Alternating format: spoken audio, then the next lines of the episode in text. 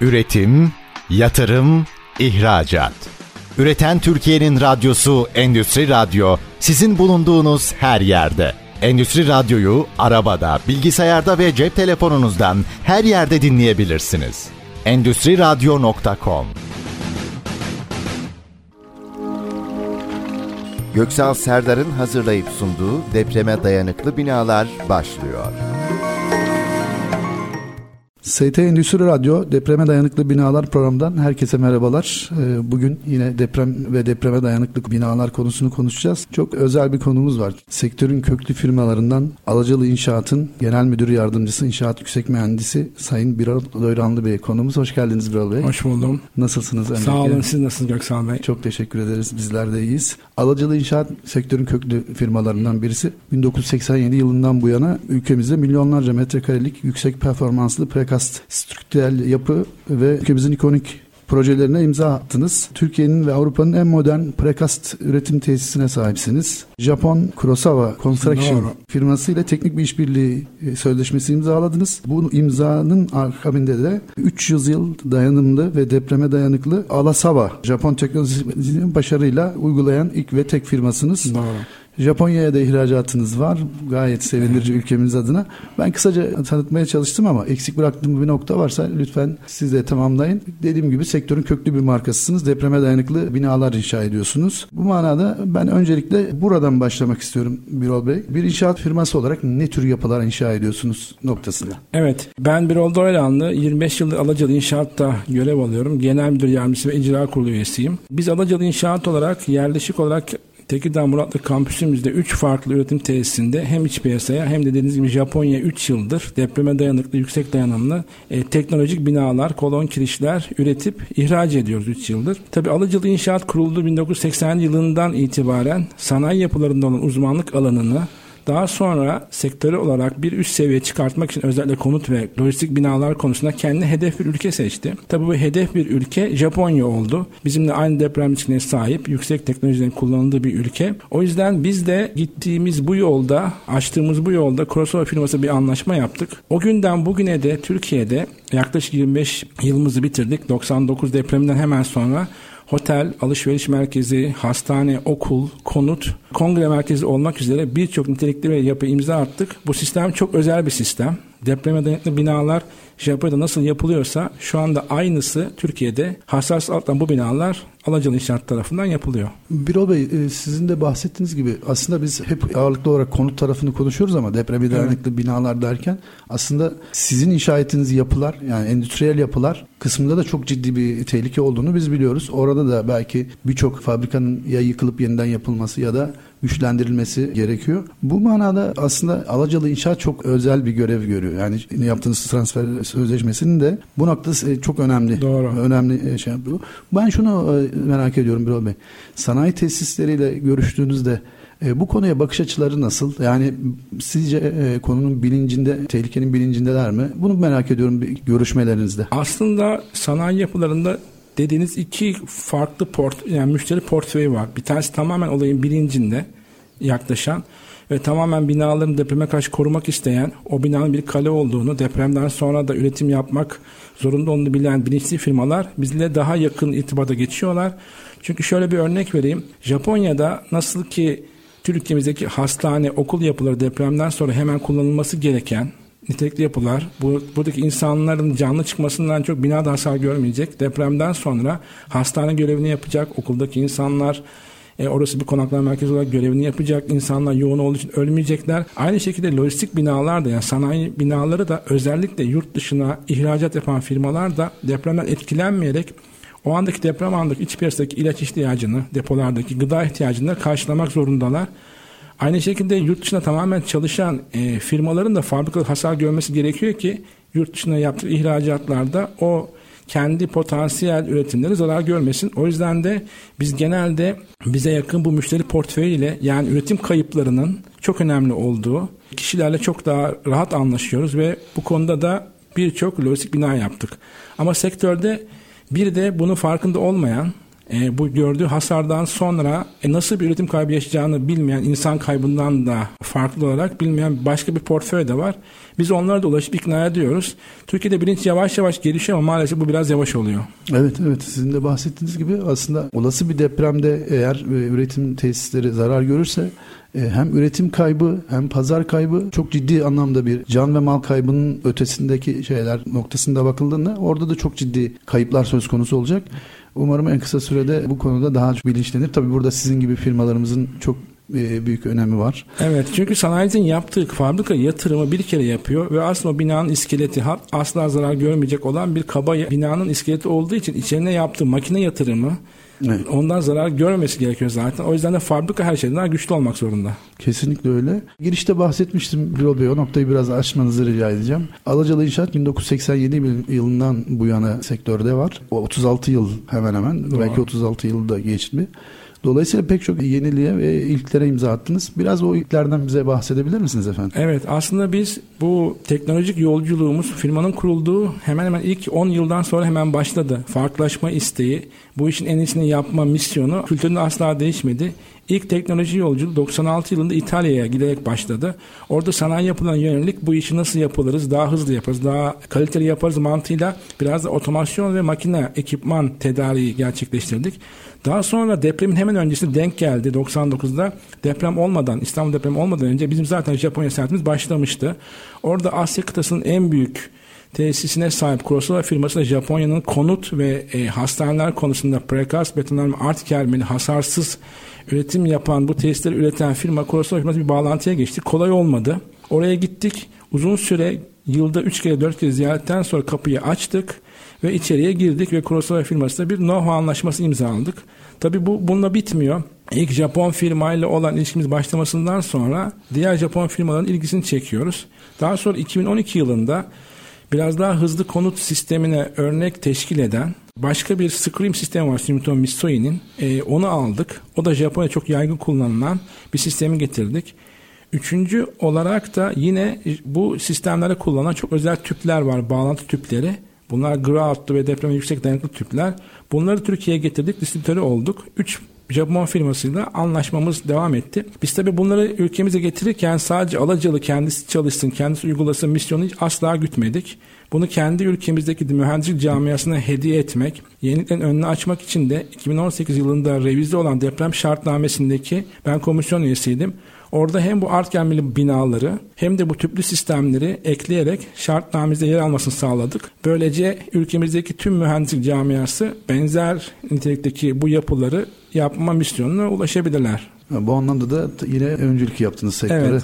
Depremde hayat kurtaran Japon e, teknolojisi Alsava, Alasava, Alasava teknolojisi nedir? Bize biraz anlatabilir misiniz efendim? Alasava teknolojisi aslında biz zor olan bir şey yapıyoruz. Biz tabii tüm kolon kiriş elemanlarını fabrikada üretmek zorundayız mühendislik olarak daha uygun yapı denetim ve kalite kontrol sağlamak için bunlar için de önce bu kolon binanın kolon kiriş elemanlarını parçalıyoruz. Kolonları ayrı sonuçta kirişleri ayrı fabrikada üretiyoruz. Tabii bunları parçaladıktan sonra bunları birleştirmek, doğru birleştirmek, depreme uygun birleştirmek en önemli.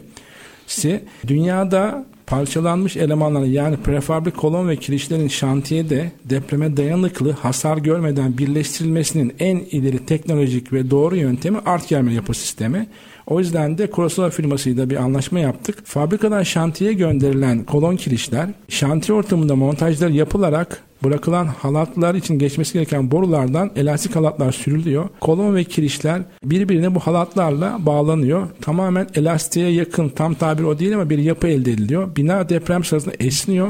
Önemli özelliği esnikten sonra orijine geri dönmesi. Aslında biz inşaat mühendisleri yapıları şöyle tasarlıyoruz. Yapılar hasar görmesini tasarlamıyoruz. Yapılar depremden sonra ciddi hasar alabilir. Kolon kirişler patlayabilir, duvarlar yıkılabilir. Hatta depremden sonra bina yamuk halde kalabilir ama yıkılmayacak. İnsanlar içinden canlı çıkacak. Bu bizim için hedef performans güzel bir dizayndır. Ama Alasava sisteminde bina depremden sonra X ve Y yönünde esneme yaptıktan sonra orijine geri dönüyor ve hasarsız şekilde. Yani siz depremden hemen sonra binanıza girip normal yaşantınızda okuldaki eğitiminizi hastanedeki diğer tedavi masraf aynen sürdürebiliyorsunuz. Şu anda biz bu sistemle ilgili e, konutlar da yaptık. Van'da 2011 yılında yaptığımız veya pardon 2005 yılında yaptığımız bir 8 katlı bir konut 7.2 Van depreminden aynı anlattığım şekilde hasarsız çıktı. Etrafındaki birçok bina yıkılıp ağır hasar görürken bu binada en ufak bir hasar dahi olmadı. Teşekkür ediyorum. Siz bunları anlatırken aklıma bir taraftan şu geldi açıkçası Birol Bey. Son e, depremler sonrası 6 Şubat 7 Şubat evet. depremleri sonrası çok tartışılan konulardan birisi de bu beton korozyon meselesiydi. Yani burada yalıtımın su yalıtımın da çok çok önemli var. Bu noktada aslında pek çok şeyi siz bu sistemde aslında riski ortadan kaldırmış oluyorsunuz. Ama tabii yalıtım kısmı da yani çok iyi yapılması gerekiyor zannediyorum. Doğru. Şunu da sormak istiyorum açıkçası ilk bölümümüzün sonuna gelirken siz sohbet kısmında bana bahsetmiştiniz. Japonya'da ihracat yaptığınız, Doğru. yaptığınızı. Biraz yurt dışı ile ilgili neler yapıyorsunuz? İhracatınız biz aslında yurt dışında bundan önceki kurulduğumuz yıldan beri Bulgaristan'da, Ukrayna'da e, bazı projeler imza attık. Ama bu Alasava sistemiyle alakalı bina ortamımızla bu sistemi o kadar iyi kullandık ki Japonya'dan bize gelin bu işi burada bizimle yapın bir şey geldi, teklif geldi. Biz o işi orada yapmak için gittik çok kolay değil. Orada fabrika kurmak, işçi götürmek. O yüzden de ki Türkiye'de yapalım. Türkiye'den biz gönderelim. Dediler ki tabii ki bunu başarabiliyorsanız e, tabii ki bizim için uygun. Biz 3 yıl önce bu yola çıktık. O günden bugüne de Türkiye'den Japonya'ya 5 farklı lojistik binanın 100 e, bin metrekareden 360 bin metrekare binanın prekast elemanlarını Türkiye'den üretip Japonya'ya 45 süren bir yolculuktan sonra gönderdik. Bu belki dünyada bir ilk, Türkiye'de bir ilk. Çok büyük bir başarı bizim için. Bu bununla da kalmadı. Şu andan itibaren de bu yılın sonunda 5 farklı üretim tesisi teklifi daha aldık Crossover firmasından. Bu ay yeni üretimde başladık. Şu anda 5 farklı lojistik binanın da elemanlarını Türkiye'den üretip Japonya'ya göndereceğiz. Çok güzel gelişmeler bunlar. Ee, evet. Hakikaten yani bir Türk firmasının bu noktaya gelmesi ülkemiz adına da gurur verici. Evet, kesinlikle. Çünkü, çünkü yani inşaat sektörü de Türkiye çok güçlü bir ülke. E, yurt dışında çok büyük projelere imza atıyoruz. Müteahhitlik firmalarımız bu anlamda zaten e, şeylere de listelere de gidiyorlar. Evet, açıklanan listelere. Bu paralelde sizin de aynı şekilde bu noktaya geliyor olmanız ülke adına da sevindirici. Son iki dakikamıza girerken kısaca iki dakikada şunu da sormak istiyorum Büro Bey. Bahsettiğiniz gerçek mi? İnşa ettiğiniz yapıların depreme dayanıklı olması noktasında neler yapıyorsunuz? Evet biz Japon inşaat yapım kültürünü 25 yıldır hazmettikten sonra bunu kendi iç piyasada zaten e, yapmaya başladık. Kaliteli bina, dayanıklı bina üretmenin, konut, lojistik bina üretmenin tek yolu tamamen Türkiye'de en önemli yapılması yapılmayan şey denetim ve kaliteye önem vermek. Biz kendi fabrikamızda 3 boyutlu sanal gerçeklilikle C60 betonu şu anda piyasa kullanılan betonun iki katı daha yükseğinde bir betonu 23 23 noktadan kalite kontrolden geçtikten sonra tamamen mühendis kontrolünde tamamen otomasyon buhar kontrolünde döktükten sonra e, bunları imal ediyoruz ve stok sahamıza alıyoruz. Tabi burada kullandığımız tüm malzemelerin içine giren betonun içine giren agreganın kumun içindeki yabancı maddelerden arındırılmış demirin kalite saflığına uygun olması dikkat ederek bir ürün ortaya çıkartıyoruz ve fabrika ortamında çıkan bu ürün 300 yıl dayanıma sahip yüksek dayanımlı betonla beraber korozyon etkisini hemen hemen sıfırlayacak nitelikte olan bir ürün oluyor.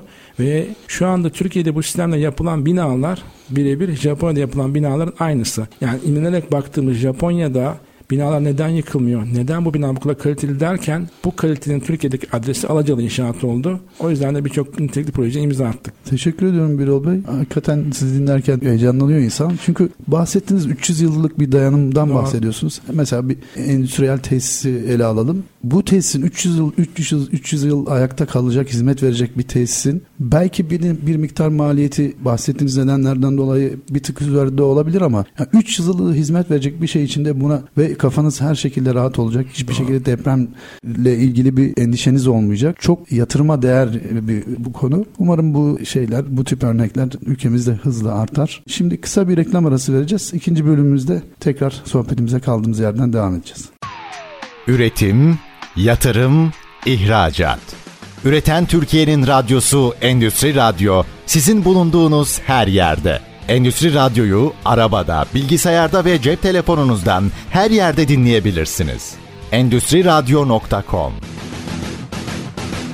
ST Endüstri Radyo Depreme Dayanıklı Binalar programından tekrar merhabalar. Programımızın ilk bölümünde Alacalı İnşaat Genel Müdür Yardımcısı İnşaat Yüksek Mühendisi Sayın Bilal Doyranlı Bey bize hem firmalarıyla ilgili hem de e, depreme dayanıklı bina üretimleriyle ilgili çok önemli bilgiler verdi. Kaldığımız noktadan devam etmek adına ben şunu sormak istiyorum Birol Bey ikinci bölüme başlarken. Prekas beton ve konvansiyonel imalatlardaki uzmanlığınız depreme dayanıklı bina inşasında size ne tür avantajlar sağlıyor?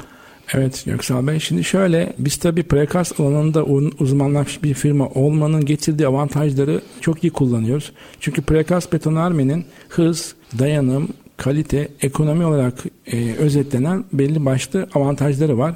Konvansiyonel imalatlarla bunları birleştirdiğiniz anda işte ortaya tamamen hibrit, çok daha dayanıklı, zaman bakımından hızlı yapabileceğiniz ve depreme karşı yüksek dayanıklı binalar ortaya çıkıyor. Şöyle düşünün. Biz 2005 yılında Van'daki 8 katlı binayı yaptığımızda İstanbul'dan, Tekirdağ, Muratlı'dan e, bu binanın elemanlarını tırlarla gönderdik. 8 katlı bir binaydı bu. Bu binanın kaba yapının montajını 15 günde tamamladık. Ve inanılmaz çelik kalıplarda dökülmüş elemanlar yüzey kalitesi çok yüksek. Sıvaya hiçbir ihtiyaç olmadan dediğim gibi bu bina daha sonra 2015'te deprem görüp hasarsız çıktı. Yani siz bir okul binasında 9 ay önce bir hastaneyi 10 ay önce, bir konut binasını da 6-8 ay aralığında daha hızlı teslim ederek aslında çok büyük bir avantaj sağlıyorsunuz. Çünkü okul eğitimi açılıyor, konutta insanlar daha erken yaşamaya başlıyor. E, lojistik binalarda hızlı kira getirisiyle beraber bu tür avantajı sağlıyorsunuz. Aynı zamanda binayı iki kat daha hızlı sürede bitirdiğiniz için ekonomideki o rasyonel dalgalanma, fiyat dalgalanmasından asla etkilenmiyorsunuz. Böylece e, hem başından sonuna kadar düzgün bir bina, deprem dayanıklı bir bina hem hem de ekonomik bir bina yapmış oluyorsunuz. Teşekkür ediyorum Birol Bey. 6-7 Şubat depreminden sonra benim de tanıdığım bir e, firma üretimine bir süre ara vermek zorunda kaldı. Hatta çalışanlarından kayıplar da oldu, Doğru. yaralılar da oldu. Bunu oradan şuraya gelmek istiyorum. Aslında endüstriyel tesislerimiz depreme tıpkı konutlar gibi çok çok hazır değil. O anlamda da yapılacak çok şey var. Siz sürekli sahada olan birisi olarak işin o tarafıyla ilgili durumu nasıl görüyorsunuz? Ve bu tür yapılar inşa edilirken nelere dikkat edilmeli? Aslında şöyle bizim alaslama teknolojisinde yaptığımız endüstri binalarıyla ilgili müşterilerden daha sonra hep geri dönüşler alıyoruz. Şöyle geri dönüşler. Tabii bir deprem ülkesiyiz. Belli periyotla depremler yaşıyor. Van depremini yaşadık, Elazığ depremini yaşadık, şimdi Kahramanmaraş depremini yaşadık. Tabii bunların bazen İstanbul etkileri oluyor, depremler oluyor. Her yaptığımız şeyden sonra biz çok ünlü markalara binalar da yaptık. Hepsi keşke iyi ki sizinle çalışmışız. Kafamız rahat Japon teknolojisi bir sistem yapmışız. Doğru karar verdiğimizde bu yüzden bir kez daha inandık. Ortak bir yolda her zaman ilerleyeceğiz deyip kendi dostlarına, diğer sanayideki iş adamları birbirlerine bizim sistemimizi öneriyorlar ve bizim de müşteri portföyümüz gün geçtikçe artıyor. Biz de bu yüzden zaten kendi kapasitemizi 3 katına çıkardık Tekirdağ Muratlı'da. 3 farklı fabrikayla sanayi sektörüne hizmet ediyoruz. Teşekkür ederim Birol Bey. Bu arada endüstriyel yapılar demişken şu anda devletimizin o tür iş yerlerinde yazı gönderip yapınızın depreme dayanımı konusunu mutlaka kontrol edin şeklinde yazılar gönderdiğini biliyoruz. Tabii ekonomik koşullardan dolayı belki insanların hani maalesef hani çok ekonomik olarak çok parlak bir dönemde değiliz. Sıkıntılı bir dönemdeyiz. Dolayısıyla burada belki ekonomik sebeplerden dolayı biraz çekingen davranan ya da işin ucu yani bir şekilde paraya geldiğinde e, biraz geri durmak e, yeğleyen de oluyor ama aslında hiçbir şekilde ihmal edilmemesi Kesinlikle. gereken bir konu ve sizin de söylediğiniz gibi Alıcı'da inşaatın burada sunduğu çözüm ilk bakışta belki maliyet olarak bir şey olabiliyor ama dediğim gibi 300 yıl dayanan ve hiçbir şekilde depremden e, hasar görmeyecek bir e, yapı aslında pek çok şeye değer Birol Bey. Siz zaten firma olarak da sahadasınız, görüşüyorsunuz. Deprem yönetmeliğinden bahsetmiştiniz. 2018 deprem yönetmeliği sizin de bahsettiğiniz gibi aslında bina zarar görebilir ama insanların oradan canlı çıkmasını e, sağlayacak standartları getiriyor. Ama bunun üstünde de mesela sizin sunduğunuz sistem bunun çok çok üstünde. Hiçbir şekilde zarar söz konusu olmuyor. Bina aynen ya da ister konut olsun ister şey olsun endüstriyel tesis olsun Aynı şekilde insanlar kullanmaya devam ediyorlar. Bu anlamda da çok önemli çözümler. Zaten bizim biliyorsunuz bir depreme dayanıklı binalar zirvemiz olacak 20-23 Aralık'ta. Buradan bütün sektör mensuplarını ve sanayi tesislerini bu fuarada zirveye de davet ediyoruz. Burada da bizim üzerinde durduğumuz konu tamamen bu. Yani Depreme dayanıklı binalar nasıl inşa edilir? Nelere dikkat edin? Ya da mevcut olan güçlendirilmesi gerekenler nasıl en doğru şekilde güçlendirilmeli? Özellikle vermek istediğimiz mesaj bu. Şu noktaya gelmek istiyorum aslında Birol Bey. Depreme dayanıklı yapıların inşası noktasında mevcut mevzuatımız ne kadar yeterli ve bu anlamdaki eksiklerimiz neler? Sizce bu noktadaki önerileriniz neler olacak? Aslında yönetmelik olarak, deprem şartnamesi olarak veya diğer tasarım yönetmelikleri olarak mevcut şu andaki şartnamemiz gelişmiş ülkelerle hemen hemen aynı seviyede. Hiçbir eksiğimiz yok. Çok güzel hesapları biliyoruz.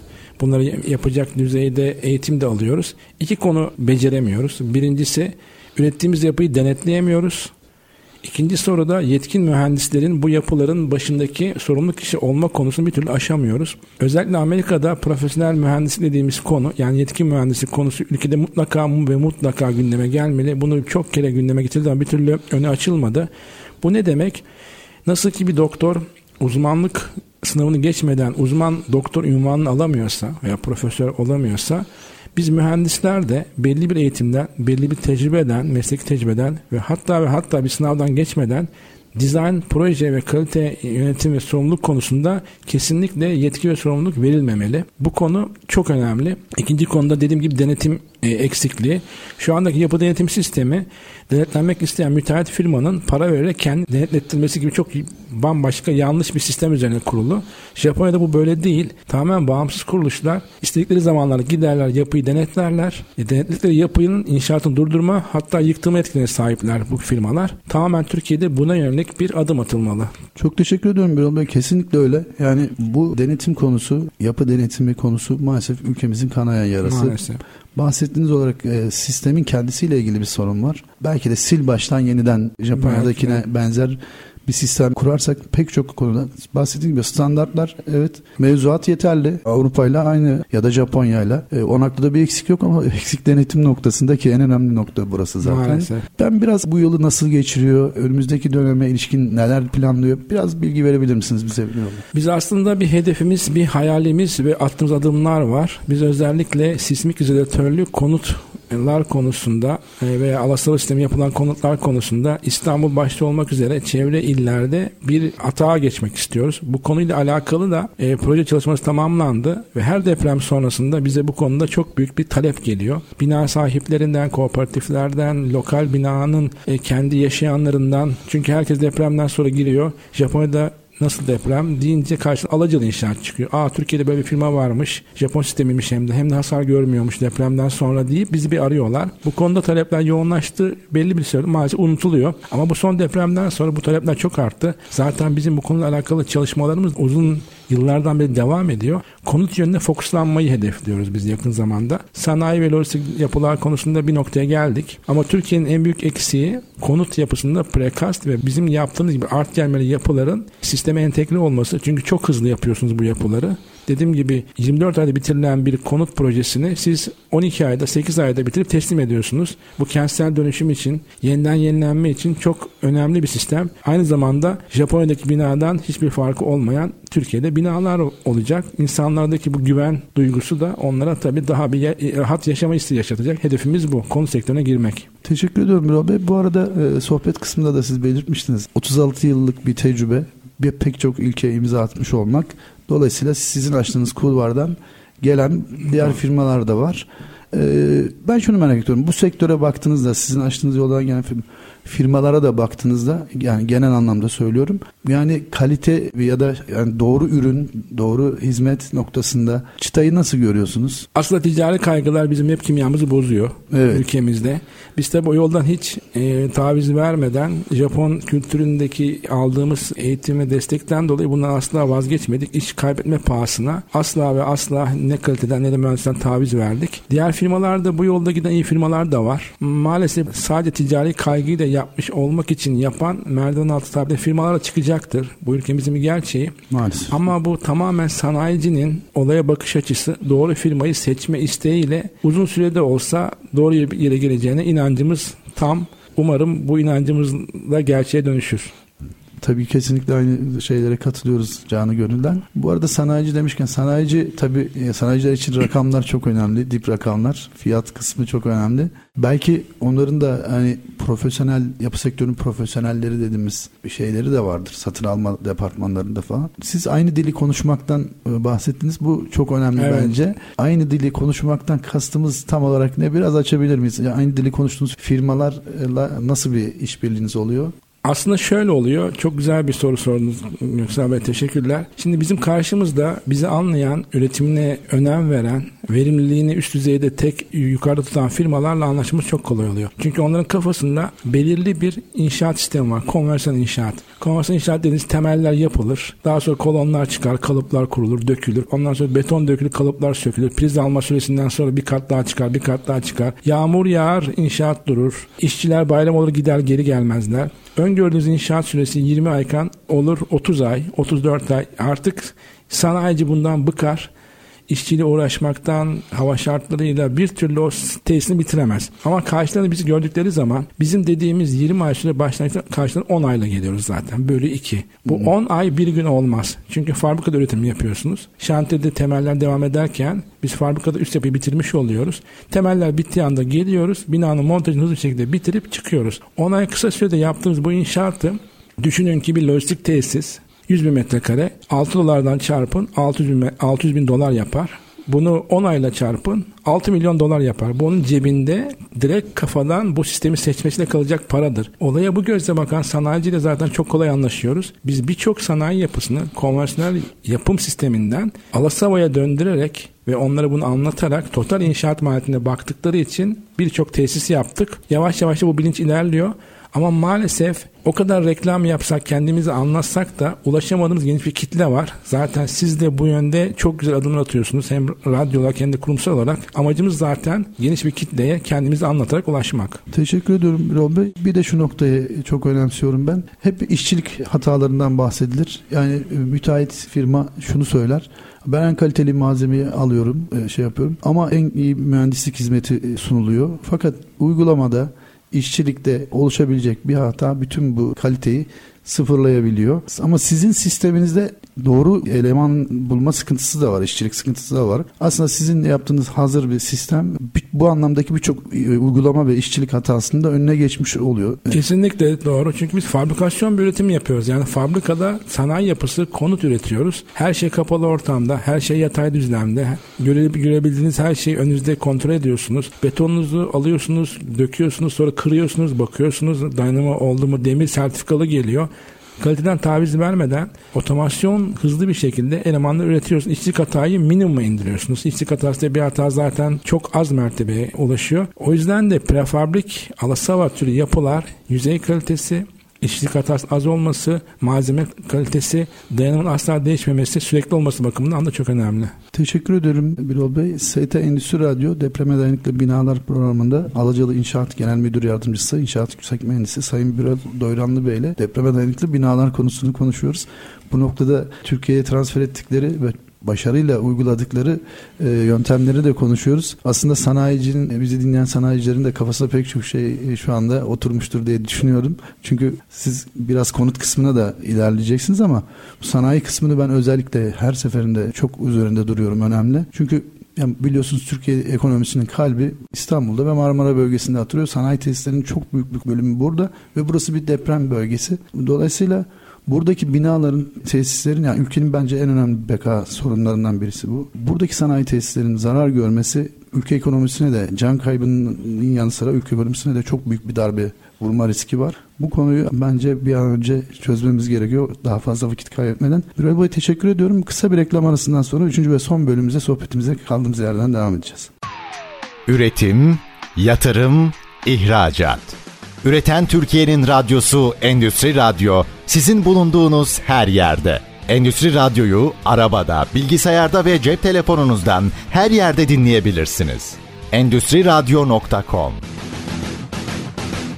ST Endüstri Radyo Depreme Dayanıklı Binalar programından tekrar merhabalar. Alacalı İnşaat Genel Müdür Yardımcısı İnşaat Yüksek Mühendisi Sayın Biral Doyranlı Bey ile depreme dayanıklı binalar konusunu konuşuyorduk. Kaldığımız noktada sanayi tesisleriyle ilgili çok evet. önemsediğimizi ifade etmiştik. Oradaki riskli özellikle İstanbul ve Marmara bölgesi eksenindeki ciddi riskten bahsetmiştik. O konuya ilave edeceğiniz bir nokta varsa lütfen buyurun Biral Bey oradan devam Evet Göksel Bey önemli bir konuya değindiniz en son e, bölümde. Şimdi şöyle sanayicinin genel olarak kafasında önceki yıllar yıllarda prefabrikasyon ilgili bir ön yargı oluştu. E, son 90'lık Düzce depreminden sonra. Orada yanlış olan birçok bina yıkıldı. Bizim hiçbir binamız orada daha yakın bölgede ayakta, şey, hepsi ayaktaydı.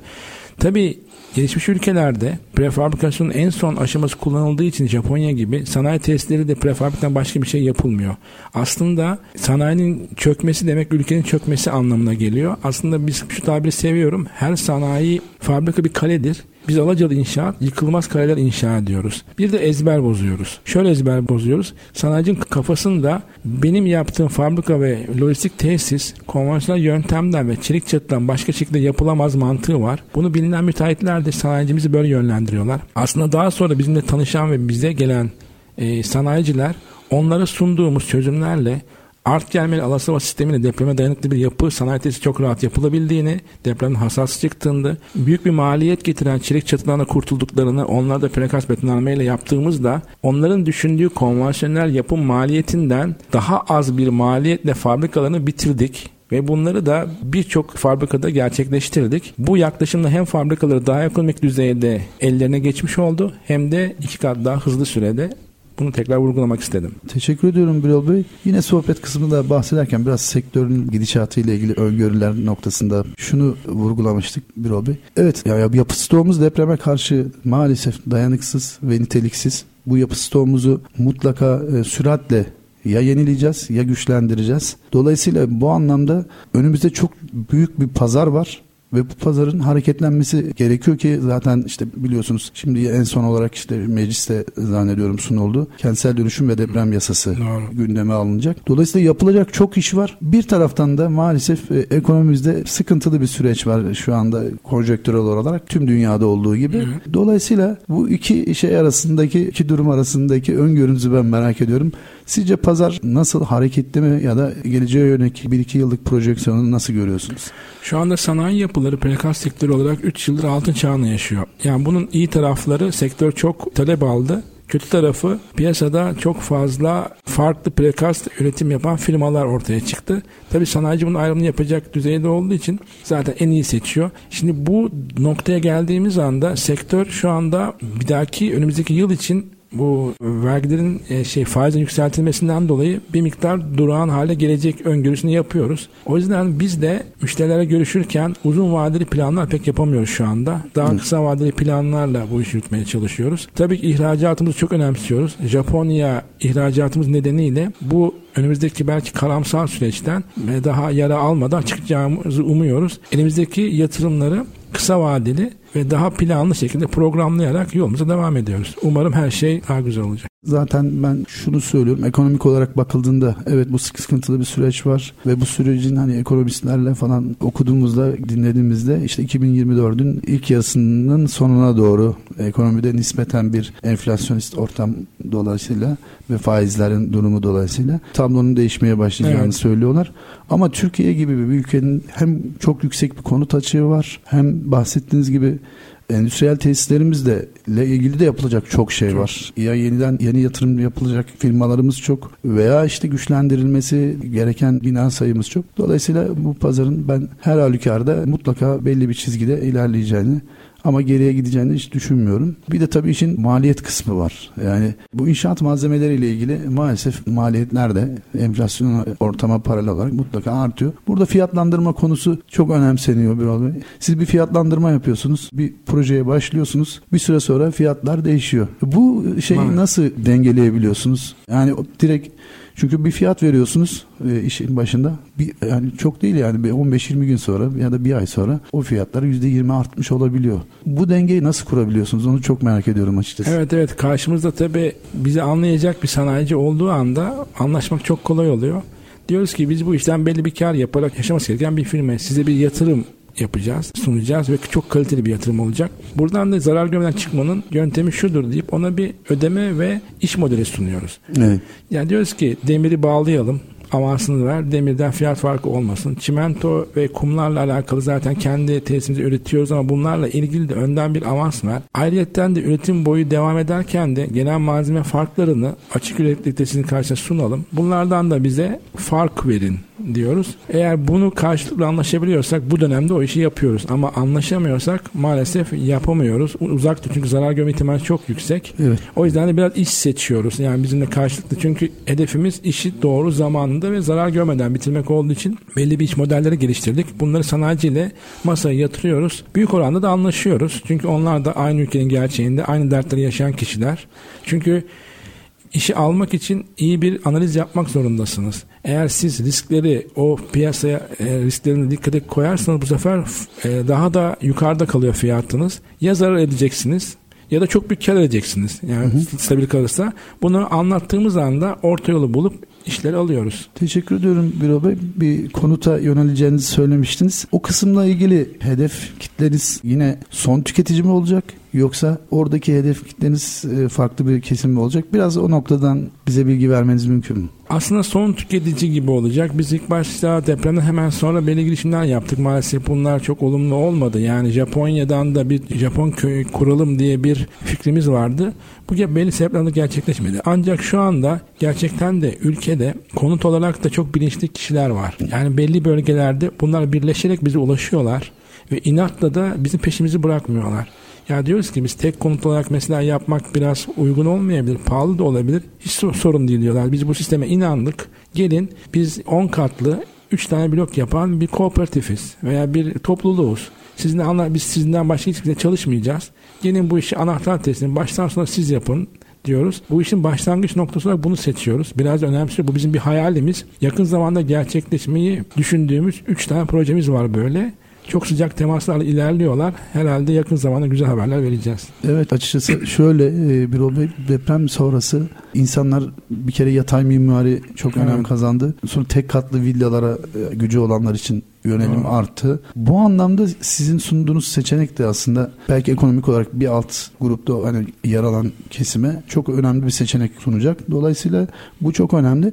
Ben bir de şu merak ediyorum açıkçası Birol Bey. Bir inşaat yüksek mühendisi olarak tabi depreme dayanıklı bina tasarımı ve uygulaması çok multidisipliner bir konu. Yani sizin yapılarınızı kuracağınız zeminin de çok sağlam olması gerekiyor. Fay hattında e, olmaması gerekiyor. Bu anlamda bir projelendirme yaparken bir sanayici tesisi ya da bir konut bu konulara da zemine de bakıyor musunuz? Tabii, o anlamda da neler yapıyorsunuz? Tabii ki tabii ki. Biz mesela eğer ki bize bir proje geldiği anda önce lokasyonunu öğreniyoruz. Çünkü onun lokasyonu fay hattından uzaklığıyla alakalı alacağımız ivmeyle alakalı önemli bir konu. İkincisi zemin etüdünü soruyoruz. Yakın bölgedeki yan parseldeki zemin etüdünü dahi kabul etmiyoruz etmiyoruz. Çünkü lokal parsellere dair zemin etkileri farklı çıkabilir. Bunda, bu da bize geldiği anda çözümümüzü yapıyoruz ve karşı tarafa bina depremin yani bina yapı e, zemin yapı ilişkisini beraber değerlendirerek bir çözüm sunuyoruz ve teklifimizi hazırlıyoruz.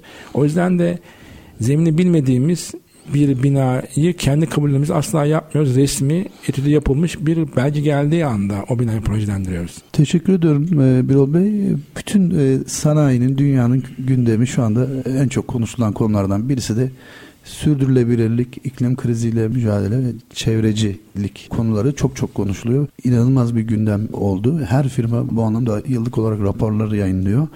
Acaba Alıcalı İnşaat'ın bu konuya yaklaşımı, politikası nedir? Ee, sizden öğrenebilir miyiz efendim? Ya biz aslında kendi yaptığımız ürünlerle çevreci lik konusunda adım atıyoruz. Yani sanayiden bize isteklerle LEED sertifikalı yeşil binalar konusunda tüm gereksinimleri karşılayarak onlara bir hizmet veriyoruz. Bizim aynı zamanda bir proje grubumuz da var. Mühendis hizmeti veren ALSE grubu. Hem de müteahhitlik grubumuz var. Yeşil çevreye duyarlı LEED sertifikalı binalar üretiyoruz. Evet evet yeşil binalar da aynı şekilde çok çok çok konuşuluyor ve Türkiye'de önümüzdeki dönemde hızla sayısının evet, art, artacağı zaten işte yerli e, şeyimize YSTR'de çıktı. E, dolayısıyla bu konu çok çok daha gündem olacak, çok daha konuşulacak. Siz 36 yıldır bahsettiğiniz birçok yeniliğe imza attınız, ilke imza attınız. Dolayısıyla ARGE'ye bakışınız, ürün geliştirmeye, inovasyona bakışınız nedir? Ki e, bu kadar yeniliğe imza atan bir firmanın da bu konuda çok önemli, çok değer verdiğini tahmin etmek zor değil. Evet evet kesinlikle öyle. Biz Japonlarla iletişime geçmeden önce de firma kültürü olarak da hiçbir zaman kendi yerimizde durup benzer şeyleri yapmadık. Hep kendi içimizde kendimizi geliştirerek farklı sistemler, farklı birleşimler geliştirdik ve bunları uyguladık. İTÜ'de, ODTÜ'de deneyler yaptık ve bunları da mühendislik camiasına hediye ettik. Şu anda sektörde bunu iddialı şekilde söyleyebilirim. Üniversite camiasıyla en çok iç içe çalışan e, firmayız. Çünkü üniversite camiasından gelen bilgileri oradaki yaptığımız deneyleri, inovasyondaki onun katkılarını ve bu yeni ARGE projelerini çok önemsiyoruz. Bizim bir ARGE birimimiz var. Kurulduğumuz e, yıldan beri vardı. Bu zaman zaman bir tık daha yükselerek ekonomik durumlara göre hep sürdürdük ve bu, bu birimi asla kapatmadık. O yüzden de zaten Japonya'ya gidip oradan da yeni sistemler geldiğimizde buna adapte olmak işte zor olmadı. Teşekkür ediyorum Birol Bey. Ee, yavaş yavaş programımızın sonuna yaklaşırken e, oldukça keyifli bir, bir sohbet oluyor. Benim bir için de. Siz tabii Alacalı İnşaat eski ve köklü bir firma ve dolayısıyla birçok şeyi anlattığınız şeylerden sonra da e, yaptığınız e, sistemler de çok heyecan verici. Fakat bu siz de sohbet kısmında da bahsettik. Belli bir noktaya kadar duyuluyor ama çok geniş bir e, şeye ulaşamıyor. Bu anlamda eminim siz birçok şeye etkinliğe vesaire de katılıyorsunuz. Belki üniversitelere belki şeylerle sempozyumlarla vesaire ama biraz daha yelpazeyi aşmak için e, planlarınız, hedefleriniz nelerdir? Şöyle aslında biz ilk başından beri fuar katılımları, broşürler, reklamlar, üniversite seminerler en son bu yılın ortasında FIB seminerini e, Türkiye'de düzenleme sponsor olduk. Bu Dünya Beton Birliği ile alakalı çok önemli bir seminerdi. Dünyanın birçok yerinden birçok konuşmacı geldi. Aslında biz reklam bakımından amatör bir firmayız. Kendimizi bu konuda geliştirmeye çalışıyoruz. Hedefimiz aslında daha geniş kitleye, daha tanınmış markalarla ulaşarak onların birbirlerine biraz daha e, bizi önererek iler, ilerlemek. Bu konuda reklam bakımından dergilerde, seminerlerde e, yaşamayı sürdüreceğiz. Hedefimiz bu. Teşekkür ediyorum Birol Bey. Bu sizin yaptığınız e, sistemlerin yaygınlaşması aslında ülkemiz adına da e, sevindirici olacaktır. Çünkü örnek de teşkil ediyor zaten. Dediğiniz gibi sizden sonra pek çok firmada bu alanda hizmet vermeye başladı. Ben e, siz bir kısmen değindiniz ama ben onu biraz açmanızı rica edeceğim. Tabii sizin sisteminize alternatif olan farklı yapı malzemeleriyle yapılan yapılar da var. Onlarla mukayese ettiğinizde son iki dakikamızda nasıl avantaj dezavantajlar noktasının tespitlerinizi merak merak ediyorum açıkçası. Ben aslında sanayicimizden şunu rica ediyorum. Belki birçoğu iş yoğunluğundan dolayı bunu kaçırıyor da olabilir. Bir inşaat tamamıyla bir bütündür. Yani biz bir, aslında prekast yapı firması gibi görünüyoruz ama bizden de zaten üst yapının teklifini alıyorlar. Siz sanayici üst yapı teklifini aldıktan sonra farklı bir yerden de başka bir teklif oluyor. Elma ile elma dediğim şey tam karşılaştırılamıyor. Ya yükler farklı ya döşeme kalınlığı farklı. Kaba tabirle gramaj farklı. Bunun da sanayici aynı anda o iş yoğunluğundan dolayı farkına varamadığı için bazen yanlış karar verebiliyor. Benim önerim şu. Sanayici bir sanayi yatırımına başlarken ilk yapacağı şey çatısından temeline kadar full inşaat maliyetine bakması bunun yanına da ekstra olarak da zamanı işlemesidir. Çünkü işin sonunda kaba yapı bazen pahalı görünse de işin totalinde zamanla beraber her zaman bizim yaptığımız yapılar işin finalinde çok daha ucuz olacaktır. Hem de zamanında bitecektir. Bu rasyonist ortamda, enflasyonist ortamda hiçbir maliyet artmalarından zaten etkilenmeyeceklerdir ve tamamen depreme dayanıklı, güvenli binalara sahip olacaklar. Demek istediğim şey şu, total maliyete bakıldığında bizim avantajımız her zaman görülecektir. Çok teşekkür ediyorum Birol Bey. ST Endüstri Radyo Depreme Dayanıklı Binalar programında e, sektörün köklü markalarından Alacalı İnşaat'ın genel müdür yardımcısı İnşaat Yüksek Mühendisi Sayın Birol Doyranlı Bey konumuzdu. Çok keyifli bir sohbet oldu. Açıkçası ben e, birçok şey noktadan da daha kafamda belli şeyler oturdu. Son sözlerinizi alıp Birol Bey ondan sonra müsaadenizle programımızı kapatın. Şu anda e, söylemek istediğim şey şu. Dünyada ne yapılıyorsa şu anda söylemek istediğim şey şu. Dünyada teknolojik bakımından hangi bina yapılıyorsa Japonya'da, Amerika'da, ülkemizde de bu yapıları yapmak mümkün. Biz de bunun öncüsü olduk ve bu yolumuzdan da asla ilerlemeyeceğiz. Umarım açtığımız bu yoldan birçok firma gelir ve ülkemizin hak ettiği depreme dayanıklı, insanların ölmediği kaliteli yapılar ortaya çıkar. Tekrar teşekkür ediyoruz. ST Endüstri Radyo Depreme Dayanıklı Binalar programında Alacalı İnşaat Genel Müdür Yardımcısı İnşaat Yüksek Mühendisi Sayın Birol Döyranlı Bey konuğumuzdu. Kendileriyle depreme dayanıklı binalar konusunu konuştuk ve yeni teknolojilerini bu alanda getirdikleri Türkiye'de ilk olan teknolojileri konuştuk. Bir kez daha teşekkür ediyoruz. Haftaya farklı bir konu ve konukla tekrar karşınızda olacağız. Hoşçakalın.